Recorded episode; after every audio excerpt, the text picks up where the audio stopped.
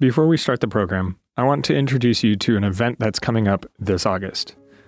The Loma Linda Institute of Worship is offering a worship leadership certificate to help leaders and pastors take their congregation's worship experience to the next level.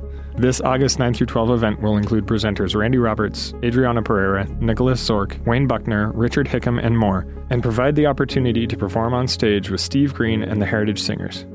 Come sing, pray, write new music, share testimonies and resources, and grow together with like minded worship leaders from across the world. Go to lliw.net to register.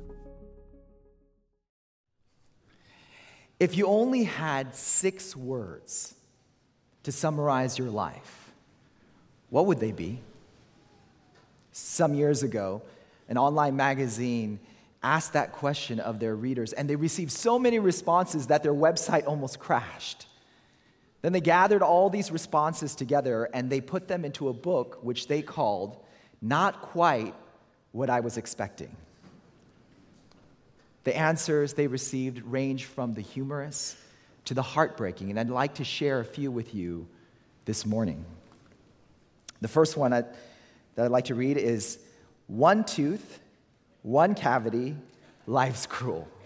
Have you ever felt that way before? That life just kicks you when you're down? Found true love, married someone else. I hope their spouse wasn't reading that one. Here's an inspirational one Cursed with cancer, blessed with friends. That one was written by a nine year old boy with cancer. Tombstone won't say, had health insurance. And then another one, not a good Christian, but trying. And then the almost, almost haunting words, thought I would have more impact. See, the challenge of the six word limitation is that it forces us to focus on what is most important. So let me ask you again how would you summarize your life if you only had six words? Or more importantly, how would you want your life summarized if you only had six words? At the end of your life, what is it that you would want said about you? See, this speaks to our goals for our lives. Every day we're bombarded with competing goals for our lives. We're told that we should live for our families, or that we should live for ourselves, or that we should live for our careers. And it goes on and on and on. And sometimes it's hard to know what exactly we're supposed to live for. But God offers us clarity.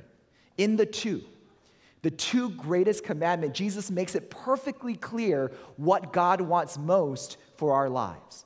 These are the goals that he says that are worth pursuing. These are his six words for our lives. And last week we discovered the first part of that answer what it is that God wants most for us. It's his love. He wants us to love him. What God wants most is to be what we want most. Let me say that again. What God wants most is to be what we want most. He wants to be our deepest desire, He wants to be our ultimate want. Not because He's selfish, but because He knows that what we love shapes who we are. The person we are becoming is primarily created by what we love the most. And that's why God's first and greatest commandment is love the Lord your God with all your heart, and all your soul, and all your mind, because He knows that if He has our love, He can begin to shape our lives into what He's always dreamed of it becoming. So that's the first part of the answer. The first part to the answer of what God wants most. And the second part is what we're looking at today. And that's found in Matthew chapter 22, starting with verse 39. So if you have your Bibles, I'd encourage you to open them up to Matthew chapter 22, verse 39. Now, those of you who were here last week, you might remember that Jesus in this passage is answering a question that was proposed to him by a scholar of the scriptures. And that question was, What is the greatest commandment? And this is the second part of Jesus' answer. Verse 39, it reads, And the second, Jesus is speaking, he says, And the second, the second commandment, the second to loving God with all our hearts and all our mind and all our soul is like it. Love your neighbor as yourself. Just like in the first, Jesus here quotes a famous Old Testament passage. This time it's Leviticus chapter 19, verse 18. So, what Jesus is saying here, what Jesus tells them to do, doesn't come as a big surprise. They've heard this before. This is nothing new. When Jesus tell, tells them to love their neighbor as themselves, they've heard that before. It's not new. But let me tell you what is new. Jesus takes these two great commandments, these commandments that everybody had already heard before, and then he joins them together with this word like. The second is like the first. Just like the Son, Jesus, is like the Father. They are similar. They are of the same kind. Even though one comes second, it is of equal value to the first because the second completes the first. You know, when Jesus tells them, love your neighbor as yourself, he's not introducing an additional command. No. He is completing the first command. To love God is to love our neighbor. See, they are two sides of the same coin. You can't do one without the other. And that's why John, one of Jesus' closest followers while he was on earth, he wrote, Whoever claims to love God yet hates his brother or sister is a liar. Whoever does not love their brother and sister whom they have seen cannot love God whom they have not seen. In other words, if you do not love your neighbor, you don't really love God because God empathizes with all of humanity. That's why, in one of Jesus' most famous parables, the, the, the parable of the sheep and the goats, Jesus tells them, He says, Truly I tell you, whatever you did for one of the least of these brothers and sisters of mine, you did for me. In other words, what you do for them is what you do for me. How you treat them is how you treat me. How you love them is how you love me. So, so when, when God tells us to love our neighbors, he, he's telling us that this is a part of what it means to love God. Now, notice he says, love our neighbors as ourselves. Notice the word he uses to describe the people that we are to love. That word is neighbors. He doesn't say, love humanity. He doesn't say, love mankind. No, he gets really personal and says, love your neighbors. Love the people around you. You know that guy? That friend of a friend on Facebook who keeps posting those obnoxious comments? Yeah, love him. You know that coworker that constantly gossips behind your back? Yeah, love her. You know that politician that you really do not like? Yeah, Love him. Love your neighbor. Love your neighbor. Love the people around you. He gets very personal. See, Jesus doesn't allow us to approach this love in an abstract form. You know, it would have been much easier if Jesus said, Love humanity. But my neighbor? God, have you met my neighbor? Nobody loves my neighbor, okay? I mean, the Robertsons, they're just weird. Notice I said Robertsons and not Roberts, right? I want to be very clear. They're just strange. Actually, I happen to have really great neighbors. It helps that I live on a corner with only one neighbor on one side, and he happens to be an Adventist minister, so yeah, I mean, Loma Linda is great. Some of you may not really want to live next to a minister because, you know, they're blasting hymn music at all hours of the day, just cranking that amazing grace at 5:30 in the morning. My neighbor doesn't do that. But sometimes our neighbors step on our toes, right? They step on our rose bushes. They park their car in a way that partially obstructs our driveway. They, they pick our fruit. Come on now. They pick our fruit without even asking. See, sometimes our neighbors rub us the wrong way. Sometimes they just feel a little bit off. It's okay to feel that way. All of us feel that way sometimes. Some of your neighbors might feel that way about you. Because we're all a little bit broken. We're all a little bit messed up. We're all a little bit sinful, right? Like Pastor Roy was talking about, that's how we're all the same. And yet, God says for us to love these broken, sinful, messed up neighbors as ourselves, to give them the same grace that we offer to ourselves, to give them the same compassion we offer to ourselves, to give them the same benefit of the doubt that we give to ourselves. Love your neighbors as yourself. He tells us to love our neighbors, to have compassion for them, to look out for them. And that is not easy. It's not. And that's why this command comes second. That's why this command comes second. Because our love for our neighbors stems out of our love for God. It is our love for our neighbor, our love for God, that enables us to have love for our neighbors. See, I love how Ellen White, one of my favorite authors, she puts it. She says, Only as we love God supremely is it possible to love our neighbor impartially. Only when God is our first love, only when He is our deepest desire only when He is our ultimate want. Only when He is the love that we love with all our heart and all our soul and all our mind are we able to love all of our neighbors as we love ourselves. Our love for our neighbors stems out of our love for God. See, when God comes first, no one comes last because it is our love for God that enables us to love our neighbors. See, as our love for God grows, our capacity to love our neighbors will also grow. So, if you want to have great relationships, if you want to be a great husband, if you want to be a great wife, if you want to be a great friend, then put God first. You know, Valentine's Day is coming up.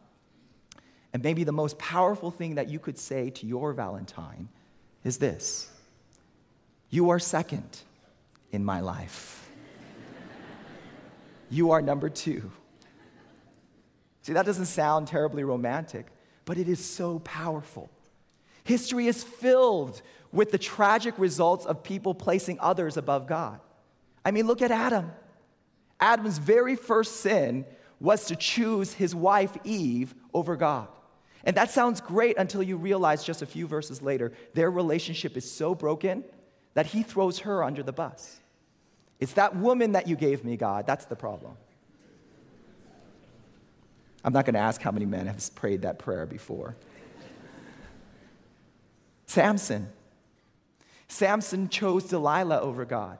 And he not only loses Delilah, he loses his sight, he loses his strength, and eventually, he loses his life.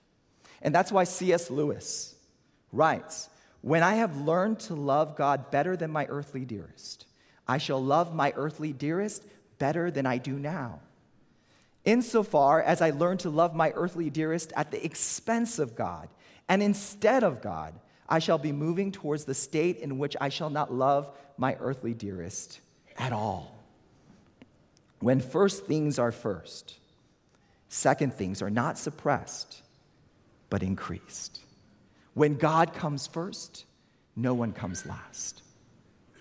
So, Jesus, Jesus tells this scholar of the scriptures that loving God and loving our neighbors together form the greatest commandment. And then he makes this paradigm shifting statement in verse 40.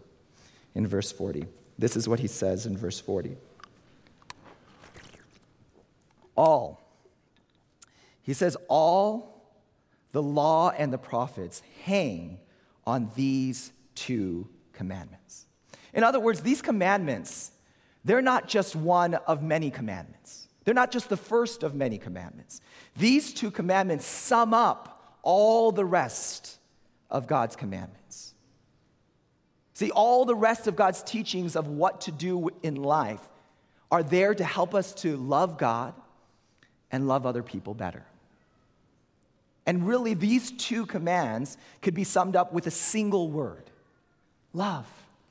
Love God, love others, love. See, love is the single great principle that defines all of God's law. And that's the point that Alden Thompson, professor at Walla Walla, makes in his book Inspiration.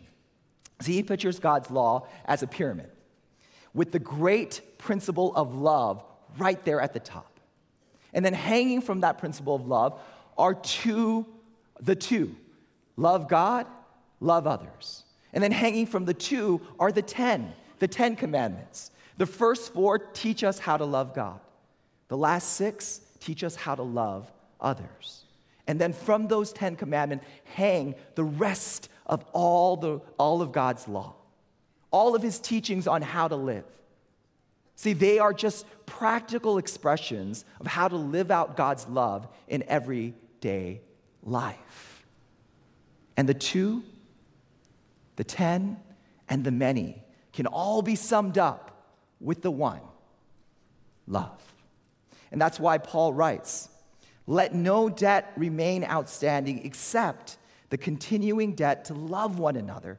For whoever loves others has fulfilled the law the commandments. You shall not commit adultery. You shall not murder. You shall not steal. You shall not covet. He's just listing the 10 commandments you shall not covet whatever commandment there may be are summed up in this one command love your neighbor as yourself love does no harm to a neighbor therefore love is the fulfillment of the law love is what the law is about Love is what the law was written to teach us to do. Love is what God wants most. It's what he wants most for us. And that's why Paul continues in 1 Corinthians chapter 13. He says, If I speak, if I speak in the tongues of men and of angels, but do not have love, I am a resounding gong or a clanging cymbal. If I have the gift of prophecy and can fathom all mysteries and all knowledge, and if I have faith that can move mountains, powerful faith, but do not have love, I am nothing. If I give all I possess to the poor and give over my body to hardship that I may boast, but do not have love, I gain nothing. Not that prophecy and knowledge and giving to the poor aren't important, they are. But if they are not motivated by love, they are, they are meaningless. See, if you've missed love, you've missed the point because love is what God wants most. See, if you do nothing else in your life, absolutely nothing else in your life, but you love well, you love God and you love others, then God will consider your life a success. But if you do everything else, you get a great job, you buy a nice house. You give a lot of money to the poor. You go on mission trips. You, you memorize whole passages of scripture. If you do everything else, but you do not love, if those things are not motivated by love, then they are worthless. If you missed love, you've missed the point. You've missed what God wants most. And that's, that's why Jesus says that the defining characteristic of those who follow him is love. In his final message to his closest followers on earth before he's crucified, he says this He says, A new command I give to you love one another. As I have loved you, so you must love one another. By this, by your love, by this, everyone will know that you are my disciples if you love one another. What will his followers be known by? Their love. Their love. They won't be known for the best music. They won't be known for the most spectacular program. They won't even be known for the most correct theology. All those things are great. But the defining characteristic of what it means to be a Christian, according to Jesus, is our love. We are to be known for our love. See, at the core of what it means to follow Jesus is this single word love. It, encapsulates all of God's will for our lives. It is what God wants most. So, my call for you this morning is simple live for love. Live for love. Make the pursuit of love your primary pursuit. See, there's a lot of things we could live for. We could live for wealth. We could live for power. We could live to add to the alphabet at the end of our names. You know, MD, JD, DDS, LSD. Well, maybe not the last one. we could live for hanging one more trophy on our wall. Or we could live for this. We could live for the single goal that Jesus says is the most important. We could live for what God wants most for us love.